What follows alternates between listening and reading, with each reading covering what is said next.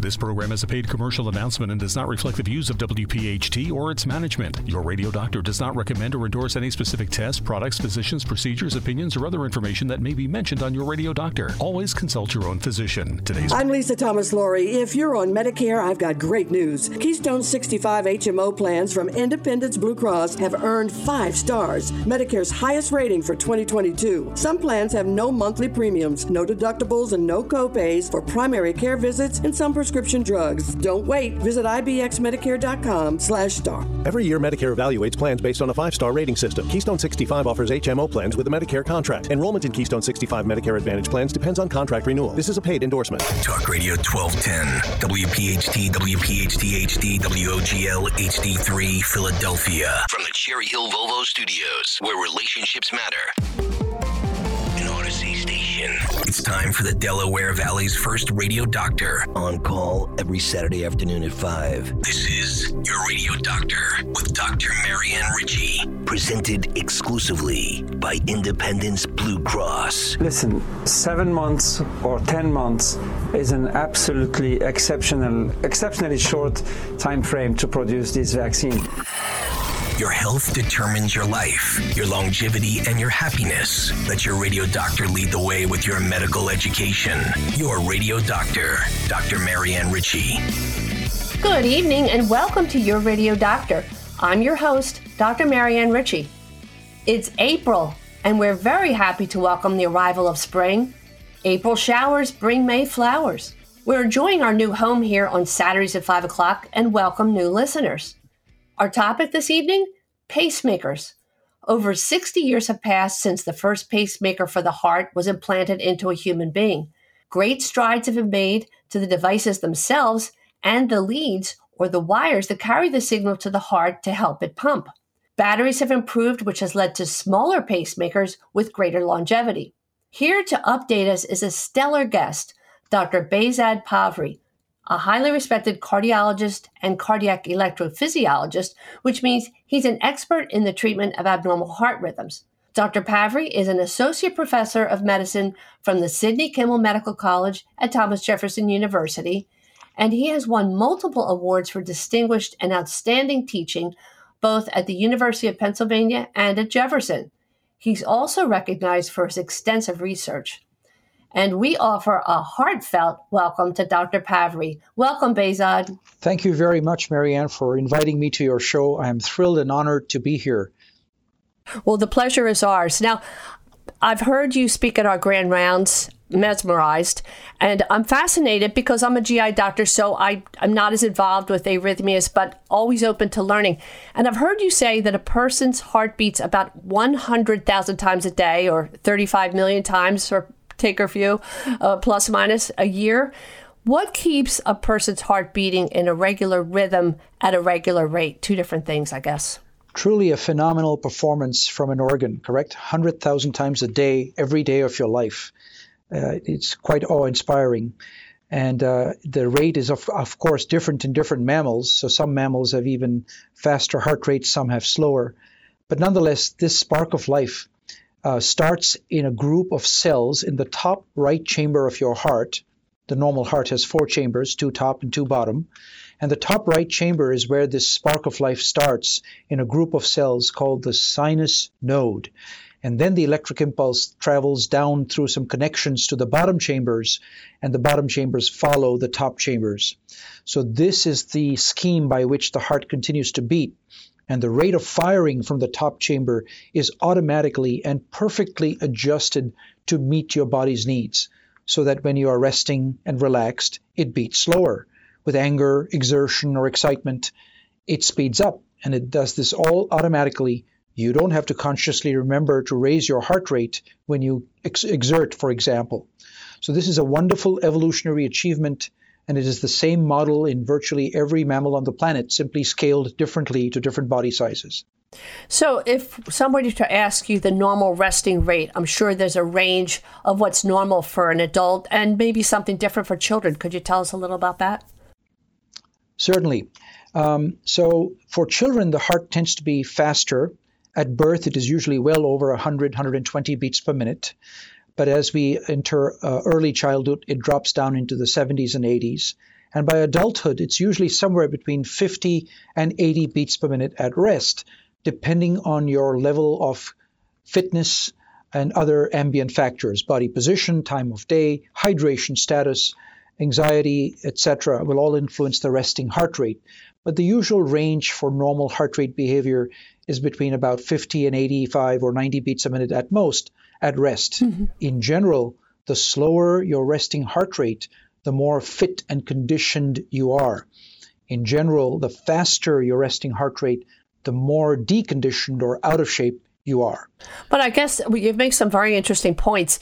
If somebody's um, physically fit, the heart's made of muscle. So if that muscle is more efficient, it can get away with beating fewer times per minute to do the job. It can pump that blood out maybe at a rate of 40 times a minute as opposed to 60 or 70. Is that the way we should look at it? Um, that may be a reasonable way to look at it. Um, it heavily depends on a nerve in the body called the vagus nerve, which controls the heart rate. And the more fit and athletic you are, the more dominant the vagus nerve is, and it tends to slow the heartbeat. So you're right, the uh, healthy athlete heart, for example, is a very powerful muscular organ that can do perfectly well beating at a relatively slow rate. And many athletes will have resting pulse rates even in the 40s or 50s. And in um, at nighttime during sleep, it may drop into the 30s uh, or sometimes lower in very highly trained athletes. And that is all part of normal heart rate behavior. Yes, many times my own heart rate has gone up because my husband's likes to dip into the 30s because he is a, a large oak tree who is very physically fit. Um, so if somebody wants to check their own pulse or heart rate, what's the easiest way to do that? How do you advise somebody to keep track of it? Well, there are many ways in which you can uh, check your pulse rate. One of the simplest ways is to learn to check your own pulse at your wrist or in your at your neck but some people find it hard to uh, uh, feel that pulse. And then there are other tools that are available. Today we have lots of wearable technology. We have smartwatches that'll give you your heart rate very readily, and they're quite accurate. Um, you have, uh, you know, uh, pulse oximeters that you can put on your finger. Those have become quite common in this day and age of COVID-19. Pulse oximetry is widely used. Uh, you can use a home blood pressure kit because your blood pressure kit also reports your heart rate in addition to your blood pressure. Uh, so there are many ways um, uh, with smartphones and wearable technology, or a simple simple pulse check with your own fingers on your wrist beneath your thumb, or at the angle of your jaw where your jaw meets the neck, you might be able to feel and count your pulse rate. Mm-hmm. Because when you ask people to put their hand on their heart, many people place their hand on the left side of their chest, but it actually, we know it sits in the center of the chest between the lungs, but the lower tip seems to uh, almost come to the surface of the chest and you can feel it beating. And it's probably about the size of two fists, would you say, in the average adult? Uh, it's about the size of your fist. Your heart is roughly the mm-hmm. size of your fist. Uh, and you're right, it sits more or less central, but pointing a little bit to the left. So, what does lub dub uh, manifest? What is that sound that we hear that that's always quoted as lub dub? Yes, so the, there are two heart sounds. There's a lub and a dub, and there are four valves in the heart. And the first lub indicates the closure of the valves uh, between the top and the bottom chambers. And the second sound, the dub, uh, relates to the closure of the valves that lead out of the heart from the right side, it goes into the lungs, and from the left side to the rest of your body. And there are two valves that uh, control the outflow as well. So the lub dub indicates the closure of these uh, four valves, two sets of uh, two valves each. So when we talk about factors that can influence heart rate, we mentioned a few, but there are so many. And I think if even if you explained a few, it would turn the light on for our listeners. What are some of the things that can change the heart rate? So most importantly is uh, your really your level of fitness, uh, and the more fit you are, the less readily your heart rate will accelerate under most circumstances. But of course, things like anxiety, anger, excitement, exertion, dehydration, uh, and sometimes certain medications uh, will accelerate your heart rate. We all recognize that a strong cup of coffee will make your heart rate speed up, and that's the effect of caffeine. That is completely benign, it is not harmful. There's a lot of uh, misconception about caffeine causing abnormal heart rhythms, but actually, there's not any significant data to tell us that caffeine is harmful to the heart in any way. All it does is it accelerates your normal heart rate to some degree.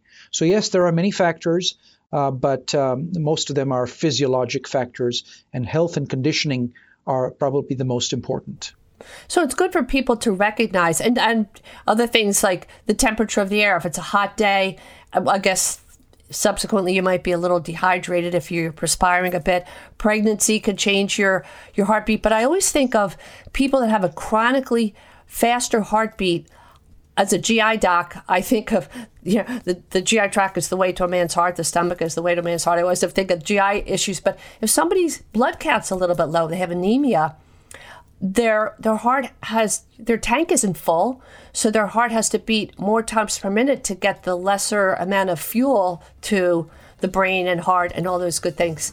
So we're going to talk when we come back about when a person might talk to their physician if their heart rate um, seems out of the range of normal.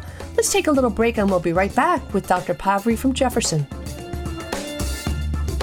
Thanks for listening to Your Radio Doctor with Dr. Marianne Ritchie, exclusively presented by Independence Blue Cross. If you have a question for the medical mailbag, just send a note to doctor at yourradiodoctor.net. Hi, I'm Dr. Deni Carise, Chief Science Officer at Recovery Centers of America, and I'm here as your addiction expert. People ask me often about harm reduction efforts. What are harm reduction efforts? These are any kind of effort that's made to keep somebody and to keep society safe while somebody is not ready to quit using drugs or alcohol. So it's not something where we say it's okay to keep using or we encourage use, but it is something where we help keep people safe while they're not ready to quit. So, one example of this would be needle exchange programs. If somebody's injecting heroin and they do not want to quit, needle exchange programs allow them to bring in used needles and they give them clean needles. This does a lot of things, not just for the person, but society. It decreases the number of dirty needles you see laying outside when you walk outside on your front step. It also keeps the person safe from things like HIV, hepatitis, AIDS, so that there's not the seroconversion to those illnesses that then become a burden on the person and on society. So, harm reduction efforts want to keep the person safe. And here's another piece I've never known a harm reduction place where they don't offer treatment when the person comes in. They say, I know you're here for your needles. You know, there's treatment available. I could, I could link you up with this place or that. And then also, a lot of harm reduction places, they have access to nurses or physicians where they can get some medical treatment while they're there. So if people are not willing and not ready to quit, let's at least keep society safer and keep them safer until we can show them that quitting is a great idea and they have a life ahead of them without drugs and alcohol. If you or a loved one has a problem with alcohol or drugs, call 1 888 Recovery today or go to recoverycentersofamerica.com. We answer the phone and admit patients 24 7. That number again is 1 888 Recovery. I'm Lisa Thomas Laurie. If you're on Medicare, I've got great news. Keystone 65 HMO plans from Independence Blue Cross have earned five stars, Medicare's highest rating for 2022. Some plans have no monthly premiums, no deductibles, and no copays for primary care visits and some prescription drugs. Don't wait. Visit ibxmedicare.com slash star. Every year, Medicare evaluates plans based on a five-star rating system. Keystone 65 offers HMO plans with a Medicare contract. Enrollment in Keystone 65 Medicare Advantage plans depends on contract renewal. This is a paid endorsement. In excruciating pain brought on by your son, daughter, or spouse suffering from addiction? You are not alone. If you call Recovery Centers of America today at 1 888 Recovery, your whole family can begin to recover. At Recovery Centers of America at Devon and Lighthouse, your loved one will be treated with care by expert addiction professionals, while family programming will give you support and healing so that you can recover as well. RCA accepts insurance, provides transportation, and offers intervention services. Call 1 888 Recovery now. And welcome back to your radio doctor. Our guest this evening is Dr. Behzad Pavri. And we're talking, of course, it's February Heart Month. We're talking about hearts and pacemakers and what keeps our hearts beating at a regular rhythm and regular rate. So, Behzad, we were uh, approaching the idea of checking our own heart rates and being aware. I think more and more people, because there's so much good information out there, and hopefully we're a source for that. How do you follow your own rates? How do you know when your rhythm is irregular? And at what point should a, pa- a person, not yet a patient, call their physician and say, something's not right? So that's an excellent question, Marianne. The sad truth is that the majority of heart rhythm disturbances don't cause any symptoms. So patients are really not aware that there may be anything abnormal going on with their heart rhythm. I would estimate that more than 90% of human beings are unaware of rhythm disturbances that are occurring. There's about 10% of us that are, I think, the more fortunate ones because they perceive the change in heart rhythm that might occur with abnormal rhythms. They may feel a sense of palpitations or rapid heartbeat or irregular heartbeat or skipping or thumping. And if any of these symptoms occur, then it's certainly reasonable for you to uh, seek medical attention. Probably more important to seek medical attention if those sensations are associated with dizziness, lightheadedness, or fainting or near fainting. Um, in the absence of any alteration in consciousness, uh, occasional skip beat sensation is usually quite benign. It has nothing to worry about. But if it happens very frequently and it's troubling to you, then you should certainly seek medical attention. I also want to point out um, a, in, an interesting observation that we have made repeatedly over the years. We have the ability to monitor your heart rate as an outpatient by wearing a monitor called a Holter monitor. And the patient can activate the Holter when they think they feel an abnormal heartbeat or an abnormal heart rhythm. Well, nine times out of ten, when the patient actually activates the abnormal rhythm button saying they felt something, the recording shows nothing. It's normal rhythm at the time. And usually, when abnormal heartbeats are actually recorded on the monitor, the patients don't complain of any symptoms whatsoever. So, as a species, human beings are very poor at making true correlations between abnormal heart rhythms and symptoms nine times out of ten, when they think they feel something abnormal, it's actually nothing going on.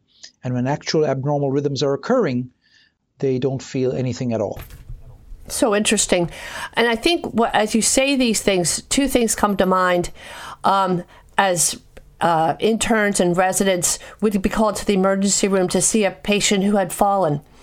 And depending on the person's age, over a certain age, I would think, maybe it wasn't a trip and fall. Maybe this person had syncope or a fainting spell because their heart rhythm was off. You have to look at the whole picture, yes? So that's something to keep in mind for our listeners. If you have a person in your family who falls and they're maybe a senior citizen or they have heart disease, don't be so sure they tripped over the toy or, or the the cord uh, in the room. Perhaps they were starting to pass out and they fell as a result.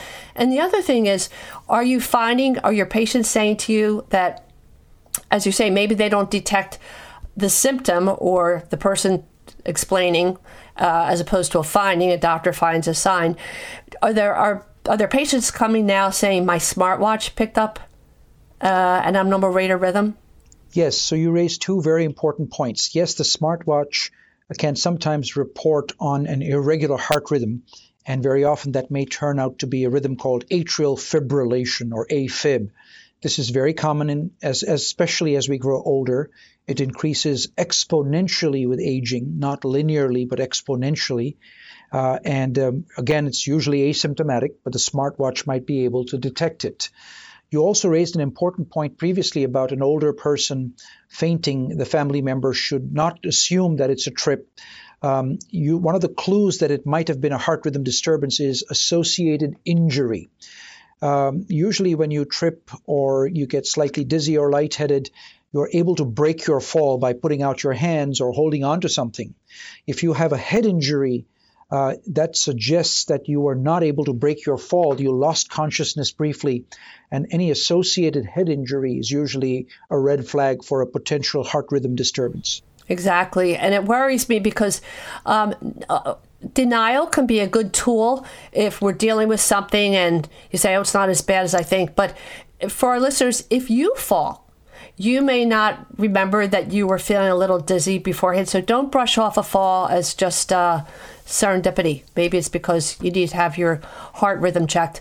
So we talked about some of the symptoms that a patient might look for if their heart is beating too slowly or if they have an irregular heartbeat. What are some of the other symptoms that patients talk about? Correct. So the most obvious uh, symptom of sudden heart rate slowing would be extreme dizziness, lightheadedness, or fainting. This is the kind of symptom that comes on very abruptly.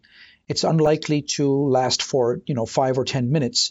This would be brief and intense and then would resolve completely and you'd be back to normal in moments. That kind of abrupt onset, extreme intensity, near fainting, followed by quick, complete recovery, smacks of a heart rhythm disturbance until proven otherwise.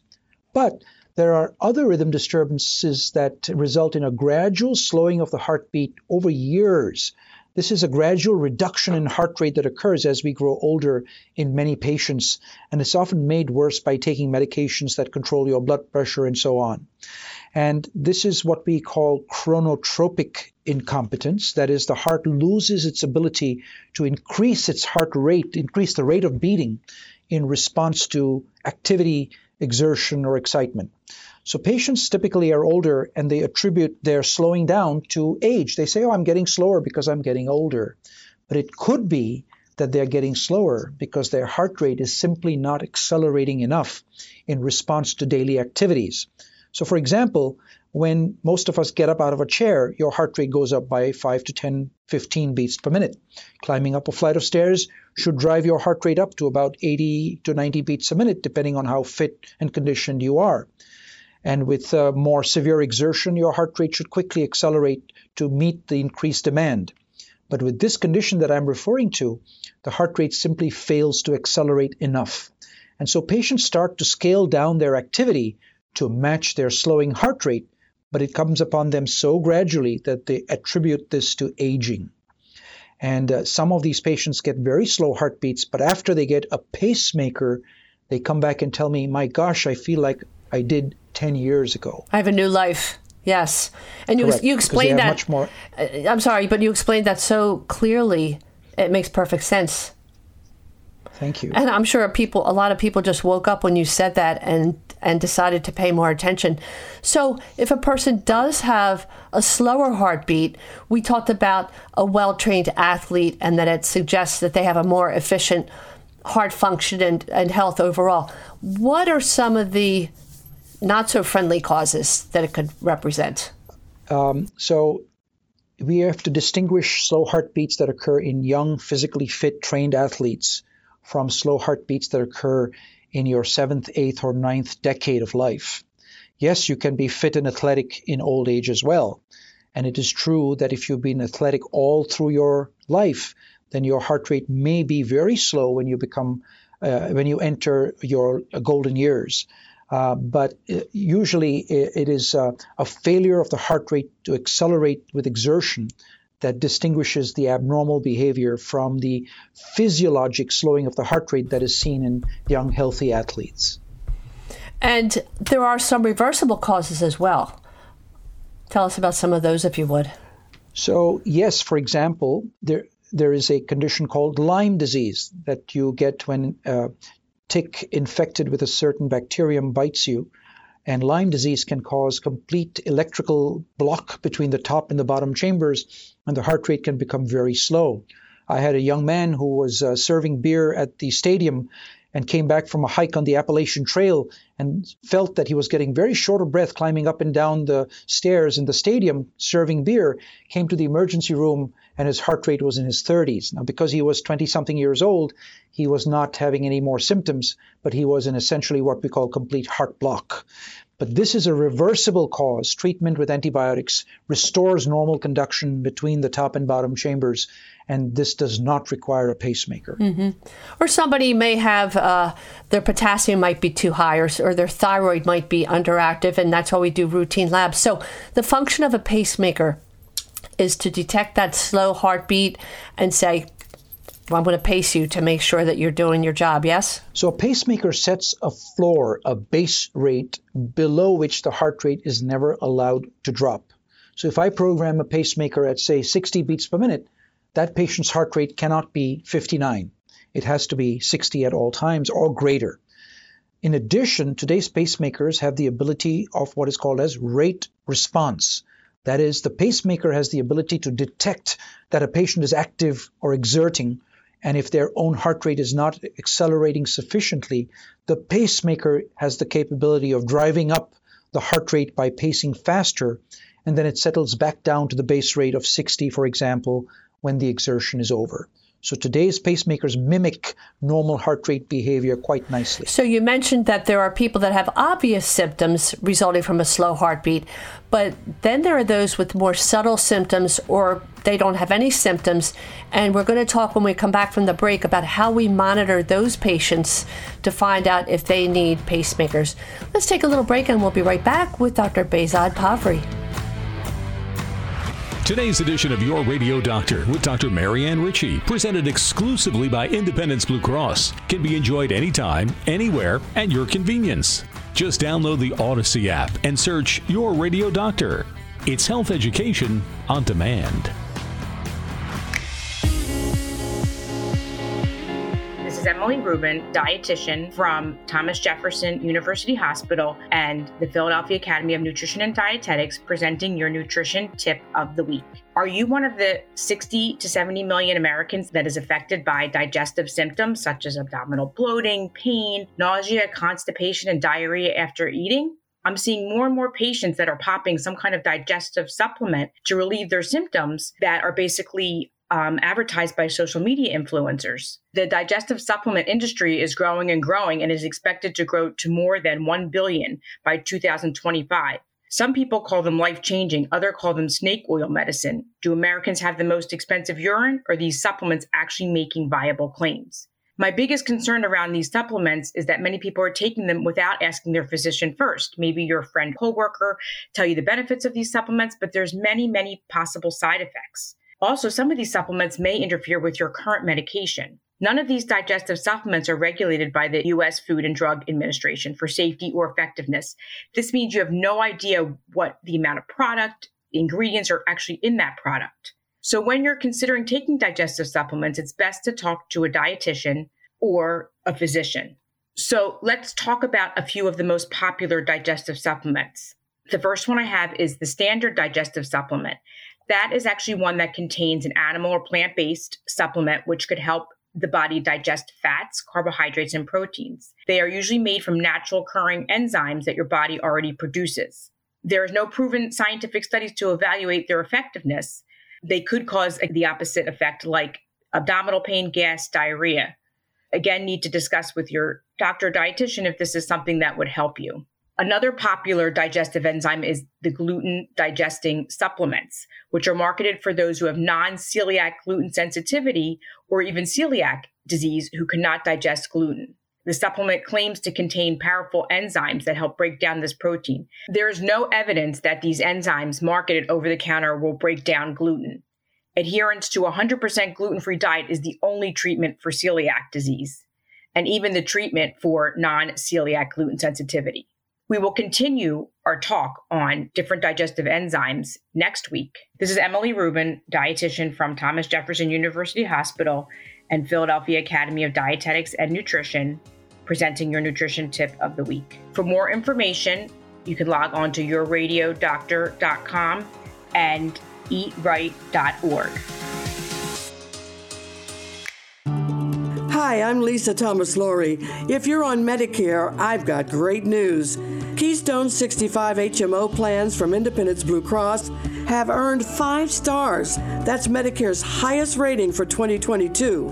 Some of these Medicare Advantage plans have no monthly premiums, no deductibles, and no copays for primary care visits and some prescription drugs.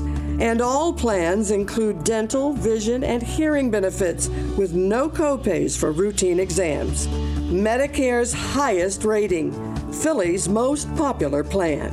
Don't wait. Visit ibxmedicare.com slash star. Every year, Medicare evaluates plans based on a five star rating system. Keystone 65 offers HMO plans with a Medicare contract. Enrollment in Keystone 65 Medicare Advantage plans depends on contract renewal. This is a paid endorsement. This is your radio doctor, Marianne Ritchie. Colon cancer, number two cause of cancer death. Initial screening has been lowered from age 50 to 45 because numbers are rising in younger people. Join the Blue Lights campaign in March. Put a strand of blue lights on your home or business, a blue light on your porch. Send a photo of your lights or of you wearing blue to info at bluelightscampaign.com. Info at bluelightscampaign.com. Stop cancer. Get screened. When you have orthopedic issues, you need a physician who eats, sleeps, and breathes orthopedics. You need an exceptionally specialized Rothman Orthopedics physician.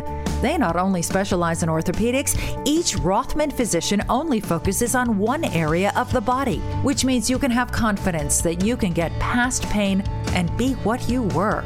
Schedule conveniently online at RothmanOrtho.com.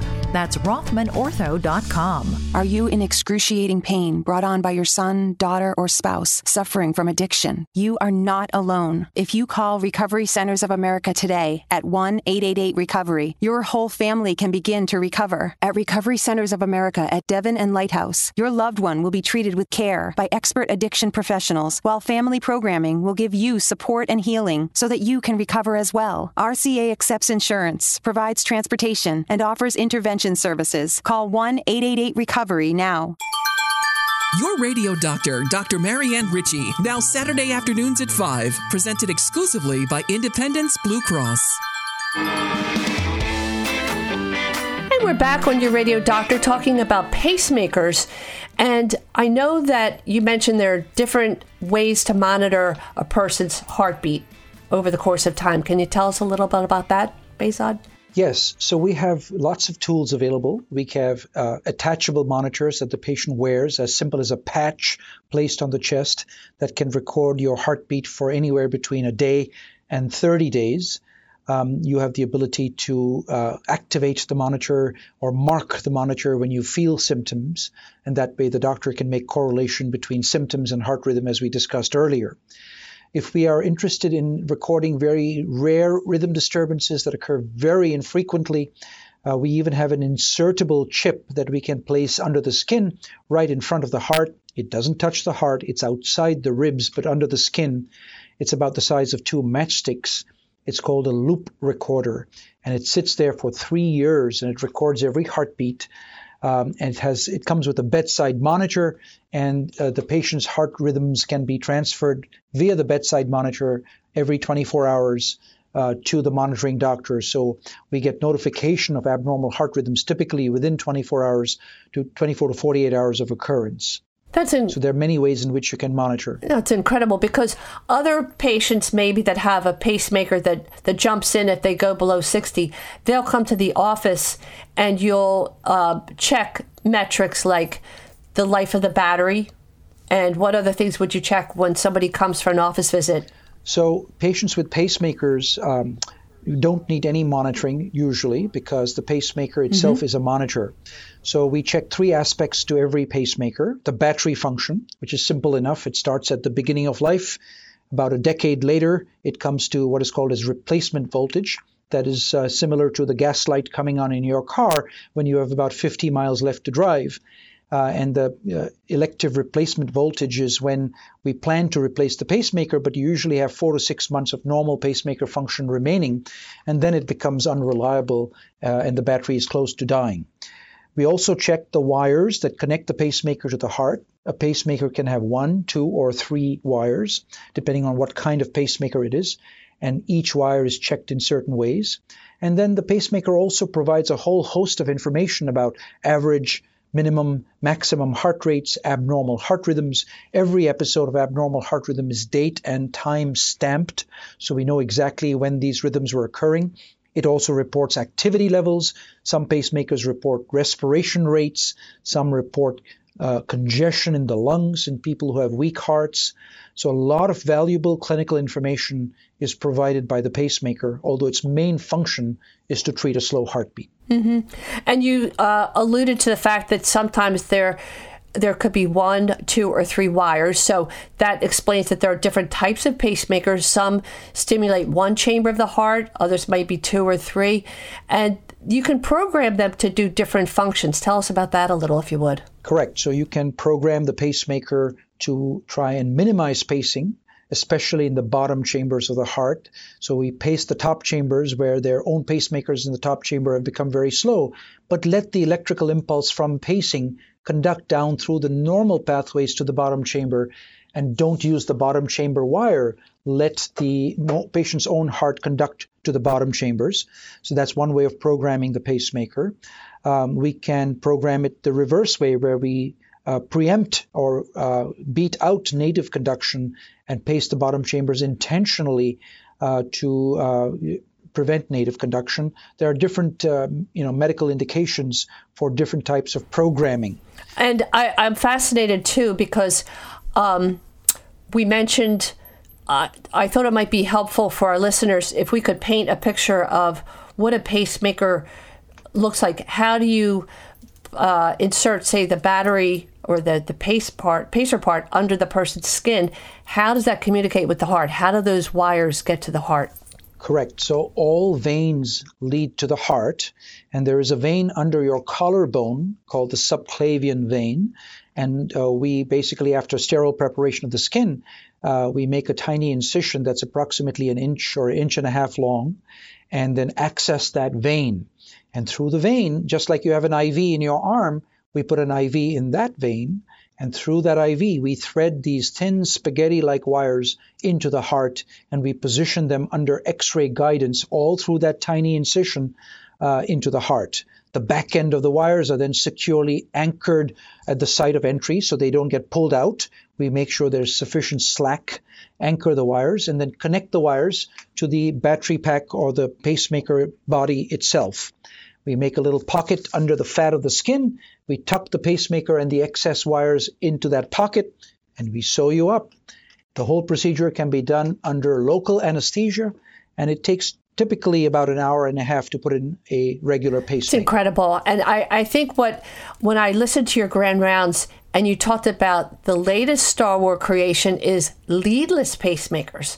So um, we're going to talk a little bit about are there complications or do any parts to the pacemaker or the, the wires, the leads, um, have any uh, breaks or, or issues. But how can you pace somebody's heart without leads? So that is a completely disruptive and novel technology uh, called a leadless pacemaker. It is inserted mm-hmm. not from the shoulder, but from a vein in your groin where your leg meets your abdomen or your belly. In that fold, there is a big vein called the femoral vein. That vein is as big as your thumb. And we put a sheath up through that vein, a long tube, and through that tube, we insert a pill or capsule sized pacemaker directly into the bottom chamber of the heart on the right side. So, this is a wonderful new technology, but I have to point out it's not for everybody. It is a niche product because it paces only one chamber and it doesn't pace in the normal sequence. The normal top bottom sequence cannot be achieved. It paces only the bottom chamber on one side. So it's a perfect device for people who need backup pacing infrequently. Most of the time, their heart is fine, but once in a while they have an abrupt pause in their heartbeat. That's the perfect patient for a leadless pacemaker. Uh, it may not be the ideal pacemaker for somebody who uses the pacemaker all the time. And believe it or not, I have about uh, two and a half to three dozen patients who are completely pacemaker dependent. They have no heartbeat of their own. Every heartbeat is driven by the pacemaker. Uh, and they this is life extending technology. They live into their 80s and 90s, and without their pacemakers, they would probably not have been there. Wow, it's really incredible. And I know uh, I'm reassured to hear that complications are very rare with pacemakers or the wires. Uh, how infrequent is it? Correct. So pacemakers are a very robust technology. They've been around for more than six decades, and they're very mature in their evolution. Really, the pacemaker technology, aside from the leadless pacemaker, hasn't changed a whole lot in the last decade or two. They're a very mature product. The weak link of a pacemaker is the lead. The leads are the ones that are the ones that are the weakest link. And there mm-hmm. is a mm-hmm. certain fracture rate that is associated with these leads. Typically, they last for 15 to 20 years, if not longer. Uh, and uh, at the end of 15 years, somewhere between 2 and 5% of leads may have a fracture or a problem. So even after 100,000 beats every day of your life, for 15 years, these pacemaker leads are still functioning normally in the majority of people. Uh, so it's really a testament to these uh, medical engineers that have come up with this remarkable uh, structure. So um, I have a pacemaker inserted.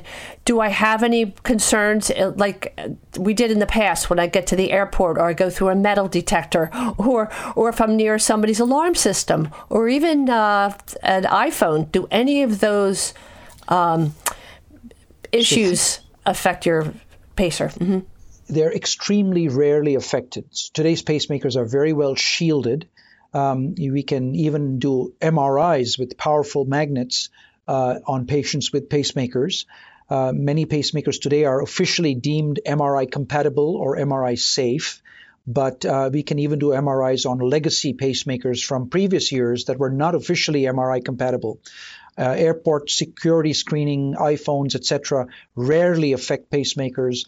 We recommend that patients with smartphones don't carry their smartphone in their breast pocket directly on mm-hmm. top of the pacemaker, carried in a different pocket. But really, those kinds of interactions are exceedingly rare, and they're only uh, of any clinical importance in patients who are fully pacemaker dependent. That is, they have no heartbeat of their own. Any interference in such a patient could be more worrisome disastrous, sure. As a GI doctor, I routinely ask people about sleep apnea symptoms because it can lead to reflux and because it's part of a good exam. And I know you mentioned that uh, we know that sleep apnea can decrease your heart rate, cause bradycardia or slow heartbeat, but you don't routinely do sleep studies with with slow heartbeats, right? It's only if they have the usual type of risk factors like obesity and chronic heart failure.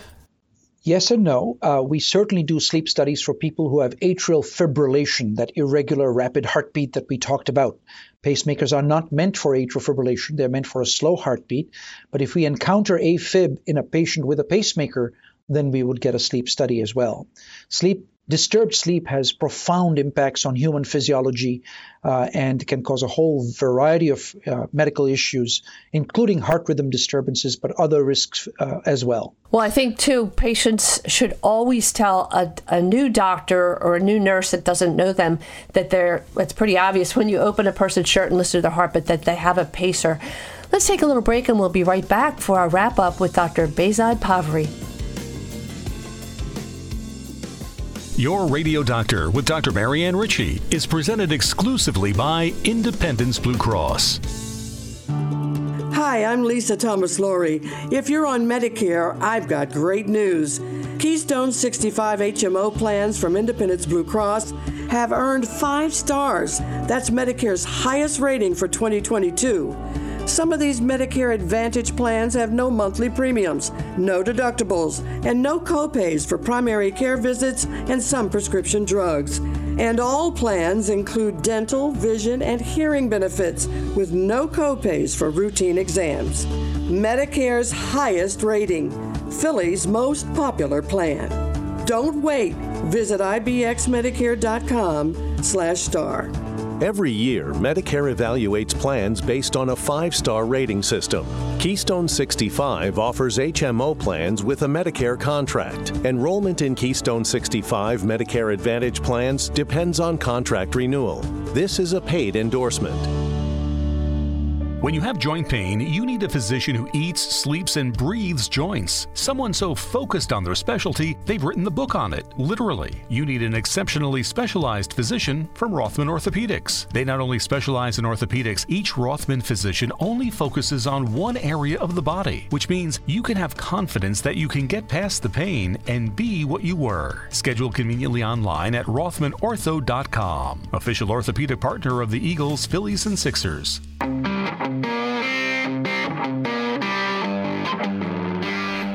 And in our last segment with Dr. Behzad Pavri from Jefferson, we're learning so much about pacemakers. I think there are two questions that we want to cover before we say goodbye, Behzad. One is I'm sure many patients ask you, and a lot of doctors need an update the distinction between a pacemaker and a defibrillator. That's an excellent question. So, uh, a pacemaker's role is to simply prevent a slow heartbeat. If your heart rate decides to go fast on its own, the pacemaker simply steps back and lets your heart do what it wants to do. But sometimes fast heart rhythms can be very dangerous and life threatening. Not all patients with pacemakers develop these kinds of fast heart rhythms, but if a patient is deemed to be at risk of developing a dangerous fast heart rhythm, while they may also have a slow heart rhythm problem, then they get a defibrillator. So a defibrillator is also a pacemaker, it takes care of the slow heartbeat. But in addition, if you ever develop a dangerous, rapid, life threatening fast heart rhythm, the defibrillator can stop that kind of dangerous fast heart rhythm by giving a shock if necessary. It's like having your own emergency medical technician with you at all times, ready to shock your heart if you develop what is called as a cardiac arrest uh, sudden death due to a dangerous heart rhythm can be aborted by the device, stopped by the device. So a pacemaker sort of comes along and says, giddy up, get to at least a pulse of 60. But a defibrillator says, hold on, we have a whole team here ready to do CPR. We're going to shock you if you go into a rhythm that's life threatening. So, the other really fascinating um, information for people to hear we were talking, you and I, earlier about carotid hypersensitivity. So, the carotid arteries are the nice big highways that bring blood to our brain and, and help us uh, breathe and, and think and all those good things that the brain tells us to do. Tell us about the cases you mentioned with carotid hypersensitivity, if you would. Correct. So, this is a very interesting but not common scenario and it is uh, unfortunately often missed. It typically afflicts older people. It is rare to see it before the age of 65 or 70, but it does become more common as we grow older. And it turns out that if you turn your head a certain way, if you twist the carotid arteries by head turning in a certain way, in some people, that twisting motion can actually make your heartbeat pause, no heartbeat for a few seconds, and the patient can pass out quickly and abruptly with minimal or no warning. So the classic mm. story that the textbooks describe is that an older gentleman tilts his head up to shave under his chin, and with the pressure of the razor and the tilting of the head, he gets very dizzy or faints. I had a patient who was driving, came to a stop sign, made sure there was no cross traffic by looking right and left, and promptly fainted at the wheel. His foot fell off the brake, he rolled into the intersection and was hit by an oncoming vehicle. I had a lady who was backing out of a driveway looking over her shoulder and passed out of the wheel and hit a tree. She had the tree cut down because she thought it was in her way, but it was actually carotid hypersensitivity. This is a condition that can only be treated by a pacemaker. It is not common, it is not uh, very frequently encountered, but it has to be looked for in an older person, especially if they describe dizziness or fainting with head turning. Of course. And if people wanted to learn more or read more or even see images of a pacemaker and see how the wires are fed very easily to that subclavian vein or the vein under your collarbone, um, I think it would take a little bit of the fear out of it if a person realizes they have to have a pacemaker. And as you say, I love the word you used a little earlier mature. This whole process has matured. Um, we as physicians don't take any procedure for granted we I know when I do colonoscopy or uh, an extensive procedure, I I act like it's the first one I've ever done, and I, I'm on my toes. But for the most part, a pacemaker can be inserted very easily and safely, and as you say, very unlikely that they that they uh, misbehave or or have issues. Where could a person who's listening read more about the topic of pacemakers and what they should know for their own health?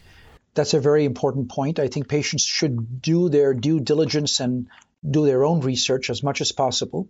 But you have to be careful about what you read and where you go. So you have to go to reputable websites, mm-hmm. either with large, uh, reputable institutions, uh, you know, uh, university hospitals. One of the best websites is the Heart Rhythm Society, hrsonline.org. Uh, and there is a patient resources tab that will provide excellent information uh, about uh, devices, both pacemakers and defibrillators, and other patient information about atrial fibrillation, rhythm disturbances, etc. So that's a very reliable and uh, validated source of information for patients, hrsonline.org. Beautiful. So that's the Heart Rhythm Society. And I think if people, uh, as you say, they go to the the tab for patient resources, it will be so helpful for people to visit that website. Any parting words for our listeners? Uh, I would say to you that um, you know don't be concerned or afraid if your physician recommends that you would benefit from a pacemaker. You're certainly it is within your rights to do your own research and get a second opinion if you're not sure. Uh, but pacemakers are really uh, they do improve quality of life in many patients. They are life extending technology for many patients, and in the grand scheme of things, they are not a very dangerous or invasive procedure. So, when appropriate, uh, a pacemaker is uh, a very useful medical intervention. Because it can extend your life and it can also improve the quality of your life. So, thank you for everything we've learned, Dr. Behzad Pavri. It's February, it's Heart Month, so I have to send, end with a thank you and say, I heart you.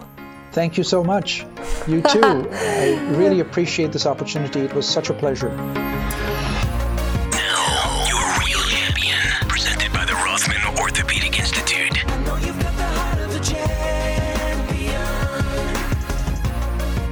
And now for Your Real Champion. I call this segment, But Now I See. Based on a parable from India, the famous American poet John Godfrey Saxe gave us The Blind Men and the Elephant in 1872. Six blind men had often heard of elephants, but had never been near one. Eager to learn about the animal, they began touching him, each man feeling a different part of the body. To one, the leg felt like a tree trunk or the tusk like a spear, the tail like a rope, the trunk like a snake, each man with a different perspective. Each one convinced he was correct, but none had a grasp of the entire truth. Like the men in the parable, Dr. Joe Rinaldi is losing his sight. Unlike them, he has a beautiful perspective about the big picture of life with remarkable wisdom beyond his 27 years. At the age of 10, Joe woke up one morning and had no vision in his right eye. The diagnosis? Best disease, a rare condition of the retina that causes a gradual loss of vision. From age 10 through 18, Joe had episodes as often as every two to four months, each event with acute loss of vision due to blood leaking from abnormal new blood vessels. Treatment with laser or injection of medication could stop bleeding, but may not stop further damage to the retina. Each time, Joe's vision would drop to a lower plateau. Growing up, Joe loved baseball, watching with dad or playing for his team, but he had to give it up at age 15. His parents gently reminded him to sit at the front of the classroom, request large print books, and extra time for tests. But think about it middle school, high school, he wanted to be normal at all costs. But with time, Joe faced and embraced the challenge. It was during high school he came to realize that one, life's not fair, but it could always be worse. And two, hardship is not necessarily a bad thing. Someone else out there has it worse than I do. My role is to help them. And with that, Joe began raising money for families of firefighters lost in the line of duty. On to Bucknell for college, where he was chair of philanthropy for his fraternity. He was also a walk on for football. Impressive. But a well executed tackle cost him another loss in vision. If he couldn't play a sport, he'd pursue physical therapy studies at Rutgers and then graduated with a glowing record. For Joe, physical therapy combines his passion for exercise with his desire to help people. Why is movement so important? Joe explains that from the second we're born until our last moment, we move for freedom. If unable to move, we lose freedom. And when we stop moving, we stop living. Two weeks prior to starting his doctorate program, Another episode caused him to pause. Well, he had two choices to be limited by the cautionary notion, what if something happens? Or be encouraged to live by the mantra, even if something happens, I'll figure it out. So while studying at Drexel University, he met the woman who completes him. His wife, Michaela, also has a doctorate in physical therapy, And as he spent more time with her, he came to realize that life is bigger than just me. Joe shares, I feel the responsibility to be the best version of myself. No more feeling sorry or making excuses. How I deal with adversity also affects my wife and all the people who have invested in me through my lifetime. Pushing and pulling against adversity helps me become the best version of myself. Joe runs and exercises every day, and just as lifting weights against resistance strengthens muscles, Joe faces adversity with resistance to strengthen his character. He states, Everything I do today is going to impact people closest to me today, tomorrow, every day. Everything I do is intentional. Joe loves people and wants to help patients whose pain, injury, or limitation keeps them from being who they want to be. He wants to walk hand in hand with people through their struggles. Dr. Joe Rinaldi, his positive attitude is contagious. He doesn't let titles, doctor, writer, or speaker define him. Quote, I'm Joe Rinaldi, the human being and child of God. I was put on this earth to make a difference in the lives of others, and I want to improve the life of every single person who crosses my path and be the light in someone's darkness. I know that everyone struggles with something, and I believe that everything happens for a reason. I'm grateful to be going blind. What I've lost in sight, I've gained in vision. We salute you, Dr. Joe Rinaldi, your real champion. Visit Joe's website, joerinaldi.blog. Joe, R I N A L D I dot blog. Thank you for joining us here on Your Radio Doctor, the only all medical talk radio show in the greater Philadelphia region. Thanks to our exclusive sponsor, Independence Blue Cross, and the support of Recovery Centers of America and the Rothman Orthopedic Institute. Remember, you can listen on WPHT Talk Radio 1210 or from any device using the app Audacy.com. Listen to all our shows again on yourradiodoctor.net. Send me a message. Tell me what medical topic you'd like to hear about, the story of a champion, or join us as a sponsor. Messages should go to info at yourradiodoctor.net. Great time to advertise on WPHT with the vast amount of news stories and conversation. Well, I hope you didn't fall for any jokes yesterday on April Fool's Day. Don't be a fool. Listen to your radio doctor, especially your host, Dr. Marianne Ritchie, wishing you a happy and safe week and always here to remind you that your health is your wealth. Thanks for listening to your radio doctor, Dr. Marianne Ritchie, presented exclusively by Independence Blue Cross. To contact Dr. Marianne and to listen to today's show as well as past shows, visit yourradiodoctor.com. This program is a paid commercial announcement and does not reflect the views of WPHT or its management. Today's program has been pre recorded. Hi, I'm Lisa Thomas Laurie. If you're on Medicare, I've got great news. Keystone 65 HMO plans from Independence Blue Cross have earned five stars. That's Medicare's highest rating for 2022. Some of these Medicare Advantage plans have no monthly premiums, no deductibles, and no copays for primary care visits and some prescription drugs. And all plans include dental, vision, and hearing benefits with no copays for routine exams. Medicare's highest rating, Philly's most popular plan. Don't wait. Visit ibxmedicare.com slash star. Every year, Medicare evaluates plans based on a five star rating system. Keystone 65 offers HMO plans with a Medicare contract. Enrollment in Keystone 65 Medicare Advantage plans depends on contract renewal. This is a paid endorsement.